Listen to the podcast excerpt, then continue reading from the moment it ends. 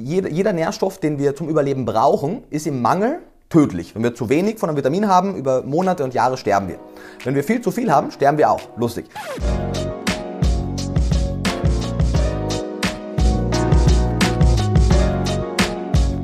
Herzlich willkommen zum zweiten Podcast mit Nico Rittenau. Er ist Ernährungswissenschaftler und Bestsellerautor und ich habe mit ihm in der letzten Folge über Mythen in der veganen Ernährung gesprochen. Doch was folgt auf die Beschäftigung mit Vorurteilen und die Erkenntnis, dass es sich lohnt, den Schritt zur veganen Ernährung zu wagen?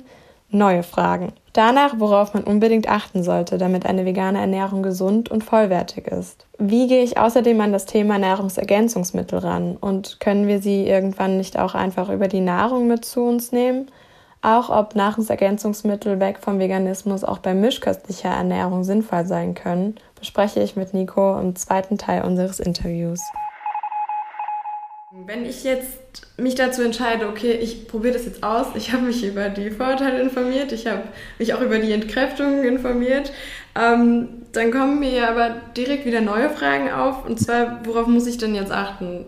Also, was muss ich denn jetzt regelmäßig essen, damit ich vollwertig und gesund lebe und auch nicht zu einer Junkfood-Veganerin werde? Ja, ähm, ich, ich verstehe, also das ist ja eine Frage, die quasi in jedem Interview mit mir aufkommt und ich verstehe auch, dass es äh, eine wichtige Frage ist und dass man die auch jetzt gerne beantwortet hätte. Ehrlicherweise, wenn jemand als Ernährungswissenschaftler oder Gesundheitsfachkraft auf eine Interviewanfrage sozusagen mit fünf Sätzen antwortet, wie man sich gesund ernährt, dann spiegelt das niemals das komplette Bild wieder. Ähm, deswegen ist im Prinzip meine Antwort auf das eher der Wunsch, dass man einfach entweder bei mir oder bei irgendeinem anderen äh, Ernährungs, äh, Ernährungsfachkraft, zum Beispiel auf YouTube eine zehnteilige Reihe, die heißt äh, das, die zehn Regeln für gesunde Ernährung. Das sind zehnmal ungefähr zehn Minuten Videos, sagen wir jetzt mal so 100 Minuten herum und da sieht man schon mal, was es mindestens braucht, um sowas abzudecken. Ähm, wenn du 100 Minuten Zeit hast, können wir die auch durchgehen, aber um vielleicht die Zuhörerinnen und Zuhörer nicht unnötig da hier an das zu, zu binden, wenn sie sich erinnert wissen wollen, für diejenigen, für die es interessant ist, gerne darauf gucken,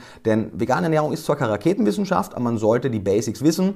Äh, wir können natürlich dir mal ansatzweise durchbesprechen, aber bitte wirklich nicht den Fehler machen und sagen, ah, ich habe jetzt ja Nikos Antwort auf das Thema gesunde Ernährung gehört, hat irgendwie zwei Minuten dazu gesprochen und jetzt weiß ich ja eh, was ich tue. Ja, ich verstehe, ich verstehe, was du meinst. Also man kann solche Themen ja auch nicht, nicht mal an einem Tag an, abdecken. Genau, aber wir aber können natürlich trotzdem was Allgemeines sagen. Und das ist, glaube ich, egal, ob man sich vegan, vegetarisch, mischköstlich, paleo oder sonst was ernährt, die Grundregel ist immer dieselbe. Es gibt äh, drei Fragen, die wir uns stellen müssen, wenn es heißt, ist eine Ernährungsweise gesund? Und das ist eigentlich, finde ich, sozusagen auf der Metaebene die, die interessantere Frage. Denn wenn man das verstanden hat, dann weiß man auch, worauf es zum Beispiel in der veganen Ernährungsweise ankommt. Der Punkt Nummer eins ist, eine Ernährungsweise ist dann gesund, wenn sie den Nährstoffbedarf an sogenannten essentiellen, also lebensnotwendigen Nährstoffen deckt. Je nachdem, ob wir Katze, Hund, Schimpanse oder Mensch sind, haben wir unterschiedliche Nährstoffbedürfnisse. Die sind überwiegend gleich, unterscheiden sich aber in den Nuancen ein bisschen, sowohl von den Stoffen als auch von der Höhe der Zufuhrmenge. Man muss jetzt auch nicht alle essentiellen Nährstoffe auswendig lernen, es sei denn, man studiert Ernährungswissenschaft und muss jetzt auch nicht alle Zufuhrhöhen kennen, aber man sollte einmal sich das angeguckt haben, welche Vitamine, welche Mineralstoffe, welche Fettsäuren, welche Aminosäuren brauche ich denn und dann sollte man sich einmal kurz entweder mein Video dazu angucken oder selber recherchieren, wo stecken denn die so drin und an welchen Stellen kann es denn potenziell zu Engpässen kommen. Und auf diese Engpässe sollte man besonders gucken. In der veganen Ernährung sagt ja auch die DGE, es gibt zehn kritische Nährstoffe, die sind nicht alle per se ein Problem, aber auf die sollte man achten. Sei es jetzt Calcium, weil wir keine Milch konsumieren? Ist es jetzt Eisen und Zink, weil wir kein rotes Fleisch konsumieren? Ist es Jod und Selen, weil man keine Meeresfrüchte und auch keine Milchprodukte in Bezug auf Jod konsumiert? Es sind ein paar Aminosäuren als Bausteine der Proteine. Es ist natürlich das Vitamin B12, was zwar von Mikroorganismen gebildet wird und nicht von Tieren, aber überwiegend in Tieren vorkommt. Es ist Vitamin D, weil das für die Gesamtbevölkerung Thema ist, weil wir zu wenig Sonnenschein haben, um dieses Prohormon selber zu bilden. Das heißt, wir sollten einfach diese Schwachstellen kennen und wissen, welche Lebensmittel und und oder Nahrungsergänzungsmittel uns das auf täglicher Basis liefern. Wenn wir sicherstellen können, dass wir diese essentiellen Nährstoffe in ausreichender Menge bekommen, ist das schon mal ein guter Indikator, dass wir eine potenziell gesunde Ernährung pflegen. Die zweite Frage ist, schaffen wir es, während wir diese Nährstoffbedarfsdeckung sicherstellen, gleichzeitig auch zu gewährleisten, dass wir jene Stoffe, die im Übermaß unserer Gesundheit schaden, nicht im Übermaß zuführen. Ähm, einige Klassiker kennt man, deswegen haben Fachgesellschaften ja auch Grenzwerte für Nährstoffe. Viele davon treffen auf vegane Ernährung gar nicht zu. Das heißt, die Menge an Cholesterol, an Cholesterin in unserer Ernährung ist begrenzt für die Mischkost. Nachdem Cholesterin nur in tierischen Produkten vorkommt, ist das für vegan lebende Menschen egal. Die Fachgesellschaften haben Grenzwerte für gesättigte Fettsäuren, 10% der Gesamtkalorienzufuhr. Auch das ist für vegan lebende Menschen nicht das Thema, weil die Fettsäurezufuhr überwiegend ungesättigt in der veganen Ernährung ist. Einer der Gründe, warum sie potenziell auch sehr gesund ist. Wir haben Grenzwerte für die Salzzufuhr, Natrium, auch hier das gilt für vegan lebende Menschen, nicht mehr als 5 bis 6 Gramm Salz pro Tag. Die Kalorienzufuhr, wir sollten nicht zu wenig, aber auch nicht zu viel Kalorien zu uns nehmen. Ähm, und am Ende des Tages, also da gibt's, können wir jetzt noch fünf andere nennen, aber so in die Richtung geht es, die Menge an zugesetztem Zucker und so weiter. Und ähm, dann haben wir auf der anderen Seite auch noch den, den wichtigen Hinweis, dass jeder Stoff, also jedes Vitamin, jedes Mineral, ab einem gewissen Punkt toxisch wird. Das ähm, ist auch, wirkt vielleicht paradox auf den ersten Blick. Jeder, jeder Nährstoff, den wir zum Überleben brauchen, ist im Mangel tödlich. Wenn wir zu wenig von einem Vitamin haben, über Monate und Jahre sterben wir. Wenn wir viel zu viel haben, sterben wir auch. Lustig. Das heißt, wir wollen, wir haben eine U-förmige Risikokurve und wollen irgendwo da sein, wo unser Bedarf gedeckt wird. Das ist jetzt nicht ein Punkt. Wir brauchen nicht genau so viel, sondern es ist immer eine, eine Schwelle. Aber wir sollen eben gucken, dass wir all die Nährstoffe ausreichend, aber nicht im Übermaß bekommen. Also Punkt zwei, einfach die, die Dosis, wie auch Paracelso schon gesagt hat. Die Dosis macht das Gift. Alles ist Gift. Allein die Dosis macht, dass ein Gift kein Gift ist. Das ist auch wichtig für unser Grundverständnis. Wenn es dann plötzlich heißt, Süßstoff verursacht Krebs oder dies oder das verursacht Krebs, dann ist die Frage, ähm, ja, wahrscheinlich schon, aber in welcher Menge denn? Denn yeah. fast alles kann irgendwann einmal Krebs verursachen. Wir müssen nur fragen, ist die Exposition beim Süßstoff zum Beispiel, wenn wir jetzt ein Getränk mit Süßstoff trinken, wirklich so hoch, dass das ein Risiko sein kann? Und die Antwort kann man schon vorwegnehmen, nein, weil sonst wäre es auch nicht zugelassen. Sehr viele schlaue Wissenschaftler, Wissenschaftlerinnen machen sich da sehr viel Gedanken und setzen Grenzwerte. Ähm, anderes Thema. Und der dritte, letzte Punkt, der ist sicherlich nicht ganz so wichtig wie die anderen beiden, aber man sollte ihn erwähnen. Wenn wir jetzt über langfristige Gesundheit sprechen, es gibt eine Reihe an Stoffen in unserer Nahrung, die sind zwar nicht lebensnotwendig, also wir sterben nicht akut, wenn wir sie nicht bekommen, aber sie fördern unsere Gesundheit auf lange Sicht. Und das sind vor allem Stoffe in Pflanzen. Einer der Gründe, warum die pflanzliche Ernährung auch so sinnvoll ist. Sekundäre Pflanzenstoffe sind die, die den Pflanzen die Farbe geben, den Geruch geben, die wirken krebspräventiv, Glucose modulieren etc. Und Ballaststoffe. Ballaststoffe heißen zwar Ballaststoffe, sind aber kein Ballast, ganz im Gegenteil. Wir sollten mindestens 30 Gramm pro Tag davon aufnehmen. Die halten unser Verdauungssystem gesund, die sorgen für gutes Sättigungsgefühl etc. Auch die finden wir nur in Pflanzen. Das heißt, diese zwei langfristig gesundheitsförderlichen Stoffe finden wir nur in vollwertigen Pflanzen. Einer der Hinweise darauf, warum wir uns viele, viel von Pflanzen ernähren sollten. So, selbst das war jetzt wie gesagt nur ein, ein kleiner, kleiner, kleiner Einblick und selbst das war jetzt schon wieder ein langer Monolog. Daher, äh, wenn man mehr zum Thema gesunde Ernährung wissen möchte, auch vor allem, was macht man im Alltag, welche Lebensmittel und so weiter, gerne sich die Videoreihe angucken auf dem YouTube-Kanal, der so heißt wie ich, Nico Rittenau. Du hast ja auch jetzt schon mehrmals erwähnt, ähm, dass man als Veganer jetzt im Moment noch ähm, einige Nährstoffe supplementieren sollte. Das kann auch für viele erstmal abschreckend sein. Also, oh Gott, da muss ich mich ja jetzt auch noch kümmern, dass ich jetzt hier, welche Nahrungsergänzungsmittel brauche ich da jetzt? Muss ich hm. jetzt losgehen? Was kaufe ich mir da jetzt ein? Oder für viele noch ein anderes Thema, aber ich muss gleich mit erwähnen, ist ja dann auch die Natürlichkeit das Problem. Und sie sagen so, hey, kann ich das auch nicht über die normale Ernährung abdecken? Also zum Beispiel gibt es ja auch schon Pflanzenmilch, die mit Kalzium angereichert ist. Ähm, könnte ich das mittlerweile auch schon über die Lebensmittel decken, wenn ich jetzt keine ähm, Pillen nehmen möchte? Genau, ja, du hast auch zwei äh, wichtige Punkte adressiert. Vielleicht den kürzeren, den zweiten zuerst, wenn man den schnell abhacken kann. Die Natürlichkeit. Genauso wie es Traditionsfehlschlüsse gibt, gibt es auch Natürlichkeitsfehlschlüsse, Natural Fallacies im Englischen. Und die beschreiben mehreres, aber ein Aspekt, das sich daraus ableiten lässt, ist, die Natürlichkeit einer Sache ist äh, kein Argument für oder gegen etwas. Denn genauso wie es viele Dinge gibt, die wir schon sehr lange tun, die trotzdem schlecht sind, gibt es sehr viele Dinge, die sind sehr natürlich, aber trotzdem schlecht. Wir denken an Geschlechtskrankheiten, wir denken an äh, Giftpilze, wir denken an ähm, im Prinzip alles, was in der Natur vorkommt und uns töten kann. Sehr natürlich und vielleicht freuen wir uns aber dann trotzdem über die unnatürliche Impfung vor gewissen Krankheiten, über unnatürliche keine Ahnung, Kondome, um uns vor Geschlechtskrankheiten zu schützen, über Empfängnisverhütung, all die tollen Dinge, die wahnsinnig unnatürlich sind, aber unser Leben bereichern. Und daher sollte erneut die Frage nicht heißen, ist jetzt jene Sache natürlich oder unnatürlich, sondern ist sie in Bezug auf Ernährung gesund oder ungesund, ist sie ethisch oder unethisch, ökologisch oder unökologisch. Und ja, eine vegane Ernährung ist wahnsinnig unnatürlich, äh, die gab es so in Natur auf jeden Fall nicht, denn bis zur Technologisierung unserer Lebensweise, fairerweise hätten Menschen also erstens hätte es keiner gemacht, weil warum? Solange man nicht intelligent genug ist, um sich ethische Gedanken um sein Miteinander zu machen, wird auch niemand auf die Idee kommen, dass man allen Lebewesen Rechte zusprechen sollte. Genauso wie wir heutzutage aber stolz darauf sind, dass wir das zumindest im menschlichen Kontext schon ganz gut verstanden haben, dass Ethnien, Geschlechter oder was auch immer oder sexuelle Orientierungen kein Grund für Diskriminierung sind, werden wir zukünftig, denke ich, auch zum gesellschaftlichen Konsens kommen, dass die reine Spezieszugehörigkeit ein sehr willkürliches Merkmal ist zur schlechter Behandlung von Individuen und ähm, werden damit aufhören, aber Jetzt in Bezug auf die Ernährung ist äh, eigentlich alles, was wir machen, unnatürlich. Denn wir, also die Frage ist, wie definieren wir Natürlichkeit oder wo hört denn die auf oder wo fängt denn die an? Denn ähm, literally, wenn wir in den Supermarkt gehen, wir finden kein natürliches Lebensmittel. Wir denken so, wir gehen in die Obst- und Gemüseabteilung, das ist zwar zufällig auch vegan, das ist natürlich. Nur diese unnatürlichen chemischen Ersatzprodukte sind unnatürlich.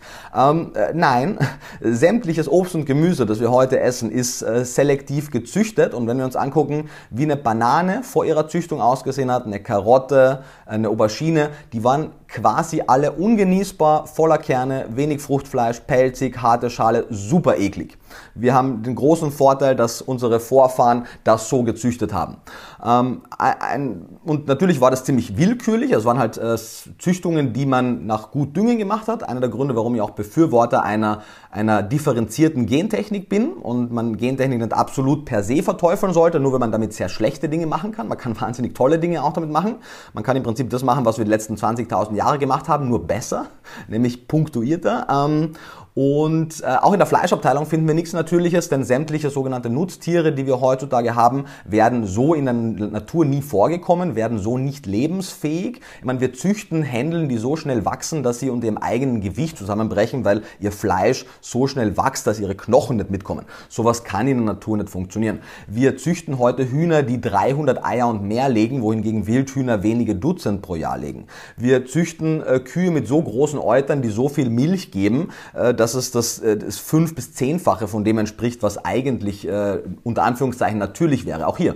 Ob es jetzt die Tatsache, dass das unnatürlich ist, macht es noch nicht automatisch schlecht, sondern die, die ethische Grausamkeit, die Ausbeutung, die damit einhergeht, das macht es schlecht. Die Tatsache, dass ein Huhn viel Eier legen kann, ist einmal neutral, ist eigentlich toll, ist sehr wirtschaftlich. Die Frage ist, macht es Leiden beim Huhn? Oh ja, sehr, sehr viel. Und erst das macht es zum Problem, nicht die Unnatürlichkeit. Und dasselbe ist auch beim äh, veganen Eiersatz. Der ist unnatürlich, genauso wie die Eier, die das Huhn legt. Im Gegensatz zu den 300 und mehr Eiern, die dem Huhn aber gesundheitliche und auch andere Schwierigkeiten bereiten, bereitet der unnatürliche Eiersatz niemanden Schwierigkeiten. Und wenn er gut zusammengestellt ist, gut angereichert ist, wird er auch dieselben Nährwerte mitbringen.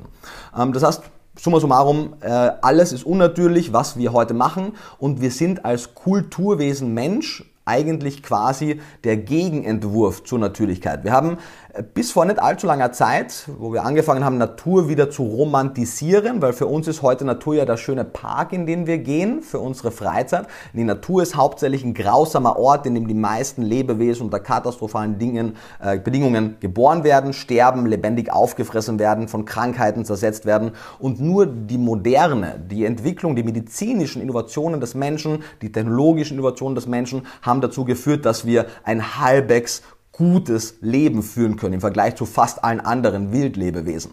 Und das dürfen wir nicht vergessen, wenn wir diese falschen Naturromantik anheften. Ähm, auf der anderen Seite hast du zu Recht davon gesprochen, dass viele Leute eben, äh, selbst wenn sie das verstanden haben, dass die Natürlichkeit selbst kein Parameter sein sollte, trotzdem ein Unbehagen haben, wenn sie eine Pille schlucken müssen. Auch das ist rein psychologisch, denn das ist überhaupt nicht rational. Äh, wenn ich mir, wenn ich, also wenn ich als Ernährungswissenschaftler auf unsere Ernährung blicke und ich sozusagen entscheiden dürfte, wie wir uns ernähren, wäre mein erster Wunsch, dass wir die Nährstoffbedarfsdeckung komplett vom Essen trennen. Weil dann kann ich nach Lust und Laune essen, was mir schmeckt und nehme einfach zwei Pillen am Tag und weiß, egal was ich esse, ich bin top versorgt. Wie einfach könnte das Leben sein? Aber das ist natürlich im, im Gesamtkontext gesellschaftlich schwierig umzusetzen und Menschen haben da irgendwie ein schlechtes Gefühl dabei und das verstehe ich auch irgendwoher. Ähm, aber es ist eine, eine, eine irrationale Phobie. trotzdem möchte ich der nahe kommen und, nach, und nachkommen vor allem, weswegen ich mich auch sehr für eine Anreicherung, wie du es äh, besprochen hast, auch einsetze. Das heißt, ob das jetzt bedeutet, dass wir zum Beispiel, wenn wir Sauerkraut produzieren oder Sojajoghurt produzieren, Fermentationstechniken anwenden in denen B12 bildende Bakterien eingesetzt werden und plötzlich mein Sojajoghurt mehr B12 als die Rinderleber hat und ein Vielfaches von dem klassischen Kuhmilchjoghurt. Ähm, solche Techniken gibt es und das ist das, was ich vorhin auch meinte, dass Supplementierung eine Übergangslösung ist, aber eine sehr, sehr wichtige, die wir auch jetzt nicht kleinreden sollten, nur weil es unter Anführungszeichen Angriffsfläche für den Veganismus ist. Der Grund, warum wir jetzt supplementieren müssen, ist, weil die Lebensmittelindustrie nicht auf die Nährstoffbedürfnisse insgesamt eingestellt ist. Die Tierhaltung hat es ein bisschen verstanden, weil, das ist super interessant eigentlich, ähm, die Tierhaltung legt ja sehr wenig Wert auf das, in den meisten Fällen, auf das Wohlbefinden der Tiere. Denen geht es darum, dass das Tier möglichst effizient ist. Und Gesundheit und Effizienz bedingen sich manchmal aber. Und das ist der Moment, wenn plötzlich auch sich Tierhalter um die Gesundheit der Tiere bemühen, damit die Schweine schnell wachsen, gutes Fleisch ansetzen. Und deswegen supplementieren sie diese Tiere ziemlich streng. Und ich wünschte, die Durchschnittsbevölkerung in Deutschland wäre so gut supplementiert wie die Schweine und Hühner und Rinder hierzulande. Denn die wird sichergestellt. Und das passiert aber noch nicht äh, in, der, in der Bevölkerung allgemein. Mischköstler bekommen aber natürlich diese Nährstoffanreicherung im Futtermittel auch über das Fleisch und die Milch und die Eier. Und bis wir eben die Gesamtbevölkerung, auch die pflanzlichen Grundnahrungsmittel so gut anreichern wie das Tierfuttermittel, ähm, so lange werden wir supplementieren. Das ist aber erneut, wie gesagt, eine Zwischenlösung in wenn jetzt irgendwas Optimistisches sagen müsste, würde ich sagen in fünf Jahren. Wenn ich was sehr Konservatives sagen müsste, würde ich sagen in zehn Jahren äh, werden wir essen nach Lust und Laune und werden ähm, sowohl ökologisch als auch gesundheitlich kaum mehr die Wahl haben, ganz schlechte Entscheidungen zu treffen. Das ist ja auch, äh, was du gerade äh, ein bisschen angesprochen hast. Mischköstler werden ja auch eigentlich indirekt supplementiert. Also ja. das ist ja auch dann gar kein Argument mehr. Also man kann ja gar nicht sagen, ja, ich nehme, ich brauche sowas nicht. Ja, du bekommst das schon. Also so ist es ja eigentlich. Genau, also natürlich kann man sagen, ja, weil ich esse nur, ähm, weiß ich nicht, selbst geschlachtetes vom Bauern von nebenan und der supplementiert nicht, okay. Ähm, aber das ist für 99 Prozent der, der, der, Menschen äh, kein Szenario. Plus, ja. selbst dann supplementierst du, denn wir haben zum Beispiel eine Jodsalzanreicherung für die Allgemeinbevölkerung, weil auch mischköstlich essende Menschen zu wenig Jod kriegen. Deswegen reichern wir das Salz an. Und wo ist jetzt der Unterschied, ob ich das Salz mit Jod anreichere oder die Milch mit Kalzium oder das vegane Fleisch mit B12? Das ist eine Anreicherung. Oder Frauen, die schwanger sind, bekommen von dem Arzt im ersten Trimester zur Vorbeugung von Neuralrohrdefekten ein Supplement mit Folsäure, mit Vitamin B9. Egal, ob sie vegan, vegetarisch oder mischköstlich sind. Ähm, Neugeborene kriegen eine Vitamin D-Substituierung, um sicherzustellen, dass sie gut versorgt sind, egal wie sich die Mutter ernährt und wie die Muttermilch ist. Das heißt, wir akzeptieren in anderen anderen Lebensbereichen eine Supplementierung total, aber nutzen den Doppelstandard zu unserem Verhältnis zur Supplementierung, um plötzlich anti-vegane Argumente zu knüpfen. Und das hält einfach einer kritischen Betrachtung stand. Das ist in sich widersprüchlich und das ist keine redliche Art und Weise, eine, eine Diskussion zu führen. Ja. Macht es für meinen Körper eigentlich einen Unterschied, ob ich jetzt eine Banane esse oder das Nahrungsergänzungsmittel nehme und die Nährstoffe darüber bekomme? Äh, du meinst, wenn du ein Nahrungsergänzungsmittel nehmen würdest, im fiktiven Szenario, was genau dieselben Nährwerte genau. hat wie die Banane? Ja. Ja, äh, dann nicht, nein. Ähm, natürlich, eine Banane hat, also es gibt kein Supplement, was versucht, eine Banane zu sein, weil eine Banane mit wahnsinnig nein, nein, viele nicht, Nährstoffe. Nein, nein, oder, oder ein Apfel, nimm einen Apfel. Oder ja, gleich. Nimm eine Rinderleber, die ist wenigstens wirklich nährstoffreich. Ich weiß, was du ähm, dem Körper ist es grundsätzlich egal, woher ein Nährstoff kommt, solange der Nährstoff selbst die richtige Qualität hat, solange die Nährstoffdosis die korrekte ist und solange die Gesamternährung die Nährstoffbedarfsdeckung sicherstellt. Die Kritik an, an Nährstoffpräparaten, ist auch verständlich. Die kommt zum einen daher, dass Nahrungsergänzungsmittel in Europa, zumindest in Deutschland weiß es sicher, ich glaube auch in ganz Europa, als Nahrungsmittel klassifiziert sind. Das heißt, im Gegensatz zu Arzneimitteln müssen die nicht wahnsinnig gut kontrolliert werden. Das heißt, wenn wir irgendwo Nahrungsergänzungsmittel kaufen, können wir nicht davon ausgehen, dass die Firma dazu gezwungen wird, gute Präparate zu machen, weswegen es so wichtig ist, selbst darüber Bescheid zu wissen, was gute und schlechte Supplements auszeichnet. Auch dazu gibt es ein Video auf meinem YouTube-Kanal. Aber wenn wir jetzt davon ausgehen, dass ich ein Nahrungsergänzungsmittel habe, das meine Nährstoffbedürfnisse an den richtigen Ecken ergänzt, wo ich eben sonst vielleicht Mängel hätte, dass sie in der richtigen Dosierung hat und auch in den richtigen Formen. Denn zum Beispiel, sagen wir mal, Eisen oder auch Zink oder Calcium gibt es in zig unterschiedlichen Verbindungsformen. Manche davon sind besser für uns verfügbar, manche schlechter. Ähm, oft ist es leider so, dass die besser verfügbaren die teureren sind und daher oft, äh, um, um Kosten zu vermeiden, von Supplementherstellern billige Formen genommen werden. Aber wenn wir in einem Szenario davon ausgehen, und es gibt einige Firmen, die das gut machen, dass die Dosishöhe, die Zusammenstellung und auch die Verbindungsformen adäquat sind, ist es nicht nur so, dass es meinem Körper egal ist, es wird sogar einige Fälle geben, wo die Nährstoffe aus dem Supplement besser aufgenommen werden. Kleines Beispiel zur Veranschaulichung. Wenn ich jetzt eine Rinderleber esse oder ein Muskelfleisch oder ein Stück Käse, dann ist das Vitamin B12 in diesen Lebensmitteln an Proteine gebunden. Wenn ich jetzt, und das betrifft vor allem Menschen so ab dem 50., 60. Lebensjahr, kann aber bei gewissen Prädispositionen auch schon davor vorkommen, wenn ich es nicht schaffe, durch meine Magensäure das Protein vom B12 zu lösen, kann ich es im weiteren Verlauf nicht aufnehmen. Das ist der Grund, warum unproportional viele ältere Menschen trotz genügend Fleisch, Käse, Milch, Eier auch B12-Mängel haben. Die essen zwar genug von den äh, B12-haltigen Produkten, ähm, scheiden es aber ungenutzt aus. Im Nahrungsergänzungsmittel ist B12 in freier Form ungebunden, ohne Protein und wird daher selbst bei weniger Magensäureproduktion oder bei, bei weniger Verdauungsenzymen im, im Magensaft trotzdem gut aufgenommen werden. Oder synthetische Folsäure ist deutlich stabiler und bioverfügbarer als natürliches empfindliches Folat, was sehr hitze- und lichtempfindlich ist. Ähm, es gibt genügend äh, Pflanzenmilchsorten, die mit, einem, mit einer Form von Kalzium angereichert sind, sodass das Kalzium in der Pflanzenmilch, das synthetisch künstlich angereichert Kohlenhydrate für unseren Körper besser verfügbar ist als das natürlich in der Milch vorkommende. Das heißt, die Frage ist erneut hier nicht, wo kommt es her, sondern wie ist es beschaffen und wie wirkt es im Organismus. Und es kann in beide Richtungen gehen. Nahrungsergänzungsmittel sind Fluch und Segen zugleich eine der großen Baustellen unserer Gesellschaft, dass wir es schaffen, die gescheit zu reglementieren und die Bevölkerung zu bilden, sodass nicht jeder Blödsinn am Markt bestehen kann. Ja, ich würde gerne da nochmal ganz weg vom Veganismus zu einem gesunden Menschen und einem, der sich mit der herkömmlichen westlichen Mischkost ernährt, äh, kommen. Da hast du ja auch gerade schon mal angesprochen, dass es da sogar teilweise sein kann, dass die schlechter mit B12 ähm, äh, versorgt sind. Und es gibt auch Thesen, die sagen, dass durch den gesteigerten Ertrag bei manchen Produkten ein Nährstoffrückgang auftritt. Also da, weil durch Düngung und Bewässerung die Pflanzen zwar schneller wachsen, aber mit der Nährstoffproduktion überhaupt nicht hinterherkommen und dann zum Beispiel im Obst und Gemüse teilweise vielleicht gar nicht mehr so viele Nährstoffe drin sind und dann eben manche daraus schließen, okay, ich muss auch, egal, wenn ich mich nicht vegan ernähre, wenn ich mich ganz normal, also herkömmlich ernähre, auch supplementieren. Stimmt das? Also, oder was sagst du dazu? Ja, also sehr, sehr gute, gutes Beispiel dafür, wie richtige Aussagen trotzdem in den falschen Kontext gesetzt werden können. Denn, also was du grundsätzlich gesagt hast, ist einmal faktisch richtig. Im Englischen nennt man das, glaube ich, den sogenannten Delusion-Effekt. Es hat äh, damit zu tun, wenn du dir jetzt vorstellst, dass eine, also es betrifft primär natürlich Pflanzen, weil Tiere kriegen das Futtermittel ja eh angereichert und wenn die schneller wachsen, kriegen die halt mehr Nährstoffe zugesetzt. Das heißt, das äh, funktioniert ja. für die.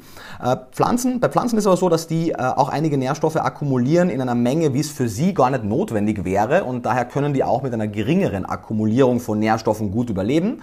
Dadurch, dass sie aber eben äh, größere Feldfrüchte tragen, schneller wachsen, äh, ist es eben so, dass sozusagen, sehr vereinfacht gesagt, die Nährstoffkonzentration, die man in den Wildpflanzen gefunden hätte, in einer, in einer im besten Fall vergleichbaren Menge absolut drinsteckt, die Pflanze aber viel größere Fruchtkörper hat und damit vielleicht zwei, dreimal mehr an Volumen und natürlich verdünnst du sozusagen dann den Nährstoffgehalt, wenn du plötzlich, es ist so, du hast eine Menge an Nährstoffen und du gibst das entweder in 100 Milliliter Wasser oder in 500. Die Menge an Nährstoffen ist dieselbe, aber es wird halt dann pro, pro Schluck Wasser natürlich weniger bei dir ankommen. Und das ist ein Fakt und das ist ein Problem. Das war das, was ich angesprochen habe, dass unsere Lebensmittelproduktion optimiert ist auf Ertrag, auf Preis, auf Aussehen, auf Geschmack und das ist alles super gut und wichtig. Ich möchte da jetzt keine Vorwürfe machen. Das sind groß, also die grüne Revolution ist, ist, ist eine wahnsinnige, wahnsinnige Leistung der Menschen, die daran geforscht haben. Äh, und die Ernährungswissenschaft ist eine relativ junge Wissenschaft der Disziplin. Wir denken daran, dass das äh, letzte weltweit anerkannte Vitamin 1942 äh, erst äh, benannt und, und, und synthetisiert wurde. Das ist jetzt noch äh, keine 100 Jahre her. Das letzte quasi Vitamin oder quasi letzte essentielle Nährstoff, der zumindest von den meisten Fachgesellschaften als überlebensnotwendig klassifiziert wurde, wurde erst im Jahr 1998 festgelegt. Das sind jetzt noch nicht einmal 30 Jahre her. Das heißt, äh, das ist eine, eine junge, dynamische Wissenschaft, die es noch nicht geschafft hat, eine Durchdringung der Industrie zu schaffen, sodass die Industrie anhand der wissenschaftlichen Erkenntnisse Lebensmittel produziert. Plus zusätzlich, äh, weil, also dann kann man sagen, ja, okay, dann ist also wieder mal die Industrie schuld. Nee, der Konsument ist schuld, denn was wir der Industrie vorgeben, produziert die Industrie. Und wenn wir weiter so einen Preisdruck auf die Industrie ausüben und sagen, pass auf, wir wollen nichts bezahlen, es soll lecker schmecken, lange haltbar sein und überall verfügbar sein, ähm, dann kriegen wir genau das. Und wenn wir sagen, jetzt wollen wir auch noch eine Nährstoffanreicherung, sagen die so, nee, läuft halt einfach nicht. Und wir sehen es ja, ich spreche mit genügend Unternehmen und, und, und forciere diese Anreicherung und die sagen alle dasselbe. Der Konsument fragt nach, am Point of Sale im Supermarkt können wir uns damit nicht differenzieren. Wir hätten plötzlich höhere Produktionskosten, müssten das weitergeben aufs Produkt und der Konsument würde es nicht kaufen. So. Das heißt, äh, was wir brauchen, ist eine allgemeine Aufklärung der Bevölkerung. Dann wird das auch passieren. Das Problem ist, warum ich meinte, dass äh, richtige Erkenntnisse auf den falsches Licht gerückt werden ähm, diese, diesen Narrativ der, der, der Nahrung, der Nährstoffverwässerung im weitesten Sinne greifen natürlich gut und gerne Nahrungsergänzungsmittelhersteller auf und führen das ad absurdum, übertreiben das. Aber es ist durchaus, also das sind jetzt keine kleinen Verluste. Wir sprechen je nach Mineralstoff und Vitamin von Differenzen zwischen heute und 1960 oder 1970 von teilweise 30 bis 70 Prozent. Also das sind schon wirklich große Unterschiede, aber man muss es halt wie immer nüchtern und, und differenziert betrachten. Und ähm, wenn dann plötzlich irgendwelche Multilevel-Marketing-Unternehmen dann plötzlich mit dieser Angst der Konsumenten spielen und, und damit ihre Produkte verkaufen, dann ist das nicht nur unethisch, es ist meistens, wie sie es kommunizieren, auch faktisch falsch. Sie nehmen also einen, einen Fakt, der korrekt ist, aber ähm, nehmen ihn so sehr aus dem Kontext oder übertreiben ihn so sehr, dass daraus einfach sozusagen ein Bild oder eine Geschichte entsteht, der ihnen gegenüber verkaufsfördernd ist. Und das ist wahnsinnig, wahnsinnig unethisch und, und überhaupt nicht redlich.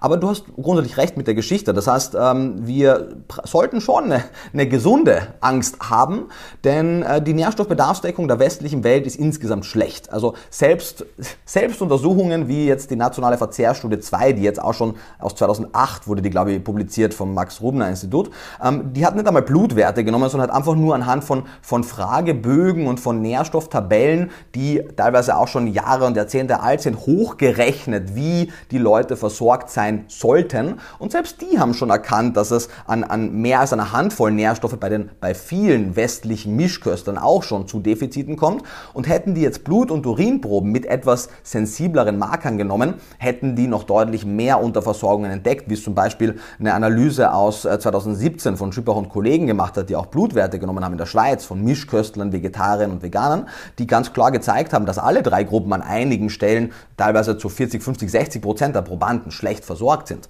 Das heißt, ähm, es ist ein Thema, wir sollten uns da unabhängig der veganen Ernährungsweise damit befassen. Die Lösung sollte kurzfristig eine adäquate Supplementierung sein und mittel- und langfristig eine adäquate Anreicherung. Das muss politisch gesteuert werden, weil es muss gewisse Rahmenbedingungen gegeben werden, damit nicht jeder irgendwas macht. Ähm, das heißt, es muss da eine Initiative aus der Politik kommen, es muss ein Willen aus der Industrie kommen und es muss eine Bedarfsäußerung Bedarfsäußerung, das muss der erste Schritt sein, ist eine Bedarfsäußerung von Seiten der Bevölkerung kommen, weil ansonsten wüsste ich nicht, warum das eine Partei ins Wahlprogramm aufnehmen sollte. Das wollte ich gerade fragen, ist, ist der Druck dafür schon groß genug, dass sich da wirklich was ändern könnte? Nee. Ist er nicht. Also ist es aktuell wirklich, würdest du aktuell empfehlen oder sagen, dass das gerechtfertigt ist, diese Sorge? Äh, ja, also wir, wir sehen und auch hier ab einem gewissen Punkt wird Ernährungswissenschaft, wie sehr viele andere Wissenschaften, ähm, darauf hinauslaufen, dass wir gewisse Axiome akzeptieren müssen. Also gewisse Grundannahmen, die wir sehr schwer sozusagen gegen sich selbst prüfen können. Und wir werden immer wieder aufgrund von gewissen Datenlücken gewisse educated guesses machen müssen, also gewisse gewisse fundierte Schätzungen abgeben müssen, weil nicht alles noch bis ins letzte Detail erforscht ist. Daher kann man, und das passiert auch oft dann von, von einigen offiziellen Stellen, die dann versuchen, das, die Diskussion zu beschwichtigen und sagen, naja, warte mal, das ist ja noch nicht genug erforscht und guck einmal, das könnte man auch so sehen. Und ja, man kann sozusagen solche Bestrebungen immer als als, ähm, ja, als reine wirtschaftliche, gewinnoptimierende Bestrebungen abtun, weil sie auch sehr oft aus der Industrie kommen und das mag auch oft wirklich der Fall sein. Aber ähm, eine ganze Reihe an Wissenschaftlern und eben ein gutes Beispiel ist, sind jene Wissenschaftler, die schon vor Jahrzehnten gesagt haben, wir haben ein Problem mit Jod und wir müssen eine Jodsalzanreicherung machen. Und das war eine der effektivsten Interventionen in der, in der jüngeren Geschichte der, der, der Industrie und auch der, der Wissenschaft.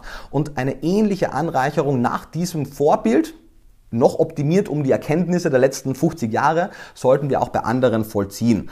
Ähm, und daher, was ich eigentlich sagen wollte, ist, es gibt Fragezeichen und die sollten erforscht werden und natürlich sollten wir nicht blind irgendwas anreichern und es müsste aber im ersten Schritt müsste einfach eine relevante Menge an Steuergeldern bereitgestellt werden, um diese offenen Fragen noch zu beantworten.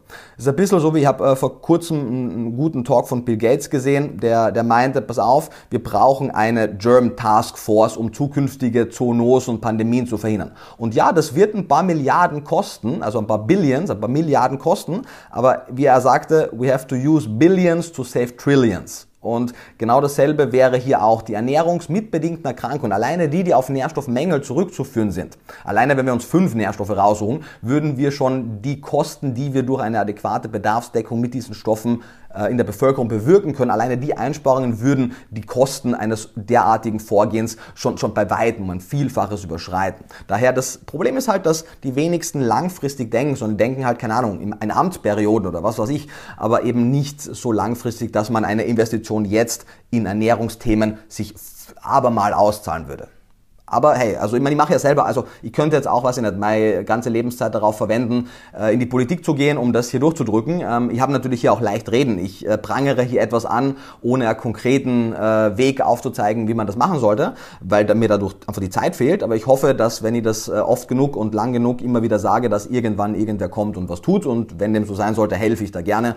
Ich werde aber nicht die Person sein können, die das umsetzt. Ja als kleiner Mensch kann man ja jetzt auch nicht dieses große Problem lösen, aber man kann zumindest selber etwas tun und du zeigst ja ganz viele Wege schon auf. Und wenn sich jetzt jemand noch mehr für die Themen interessiert, die wir angeschnitten haben, nochmal der Hinweis, bei dir kann man noch richtig viel nochmal nachschauen und intensiver sich informieren und ja, den, den Weg für eine vegane Ernährung auch gut beschreiten.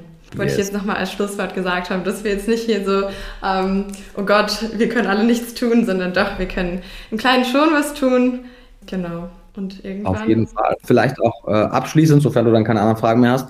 Ähm, ich verstehe das total, dass wenn Menschen sich grundsätzlich für das Thema der Ernährung interessieren, dass erst einmal eine sehr große Ernüchterung stattfindet. Ein Oh mein Gott, wir wissen ja eigentlich gar nichts. Ich höre heute das eine, morgen genau das gegensätzliche andere. Diese Kontroverse ist allerdings rein medial und nicht wissenschaftlich. Wir haben überwiegend Konsens in der Wissenschaft zu den allermeisten Fragen. Und ich verstehe auch, dass man sich oft sehr machtlos fühlt, weil ähm, eben sehr vieles nicht in der eigenen Hand liegt. Aber ich äh, würde einen Perspektivenwechsel vorschlagen, denn eigentlich, wenn wir uns die gesamten Lebensbereiche angucken, in denen wir eigentlich wissen, dass wir eine Veränderung brauchen. Und das sind quasi alle Lebensbereiche. Von der Art und Weise, wie wir Kleidung produzieren, über die Art und Weise, wie wir Transport organisieren, über die Art und Weise, wie wir essen quasi jeder Lebensbereich. Und mir fallen nicht so viele Lebensbereiche ein, in denen ich mich heute für eine Veränderung entscheiden kann und am selben Tag noch dreimal täglich etwas anders machen kann. Denn bis ich mir ein neues Auto kaufen kann, mir Solarpaneele aufs Dach schrauben kann, ähm, den Hunger in der Welt äh, direkt äh, vor Ort bekämpfen kann, keine Ahnung, äh, Pandemieprävention äh, begehen kann, all diese Dinge liegen sehr viel weiter außerhalb meiner Hand. Wohingegen mein Frühstück, Mittag und Abendessen äh, tatsächlich in meiner Hand liegt, im wahrsten Sinne des Wortes und irgendwann in meinem Mund. Und äh, jedes Mal, wenn ich ins Restaurant gehe und eine Bestellung tätige oder wenn ich in den Supermarkt gehe und shoppen gehe, jedes Mal treffe ich mit meinem Kassenbon eine Entscheidung. Und das ist im ersten Moment keine, die sofort etwas bewirkt, aber es ist eine, die sich akkumuliert. Und wenn ich nicht nur für mich persönlich still und leise esse, sondern das Thema ohne erhobenen Zeigefinger und ohne anderen Leuten mega auf den Nerv zu gehen, einfach nett kommuniziere und sage, pass auf, wir alle wollen doch irgendwie für unsere Kinder eine gute Welt haben, ähm, dann können wir kumulativ sehr, sehr viel verändern. Und deswegen sollte man da nicht den Kopf in den Sand stecken, sondern so gut sein, wie man kann. Und das ist wirklich auch wichtig. Niemand muss ein perfekter Veganer sein, sondern wir alle sollten Veganer sein, also mit kleinem V. Wir sollten auf dem Spektrum von mir ist alles egal und ich esse, was günstig ist und lecker ist, hin zum Spektrum, ich hinterfrage jede Essenentscheidung jeden Tag. Irgendwo auf diesem Spektrum werden wir jetzt sein und solange wir in die richtige Richtung rübergehen, ähm, bewegen wir uns in eine gute. Und ob am Ende des Tages sozusagen die halbe Welt vegan wird oder die gesamte Welt den Konsum tierischer Produkte um die Hälfte reduziert, äh, wenn wir das ausrechnen, zumindest kurzfristig wird es dieselben Effekte haben. Ich glaube aber, dass es realistischer ist, dass wir die Welt zu einer Reduktion bewegen, als einen relevanten Teil der Welt wirklich zu einer kompletten, absoluten ähm, Exklusion. Daher, lange Rede, kurzer Sinn. Ähm, vielen Dank auch an, an dich, dass du die Möglichkeit mit dem Podcast äh, mir gibst, über das Thema zu sprechen, dass hoffentlich sich ein paar Leute das angehört haben bis zum Schluss. Ja, das hoffe ich auch. Ich glaube, es war so interessant, man konnte an keiner Stelle abschalten. Meiner das, Meinung nach. Und danke auch nochmal für das, äh, für das schöne Schlusswort jetzt. Das, ähm sehr, sehr gerne, sehr, sehr gerne. Alles Gute weiterhin für, für dich und euch. Ja, und, für dich auch. Äh, hoffentlich bis zum nächsten Mal. Ja, danke schön. Mach's gut. Aktuell sind Nahrungsergänzungsmittel noch nicht ausreichend in unserer Ernährung angereichert, weshalb bei der veganen Ernährung ein gewisser Teil extra zugeführt werden sollte.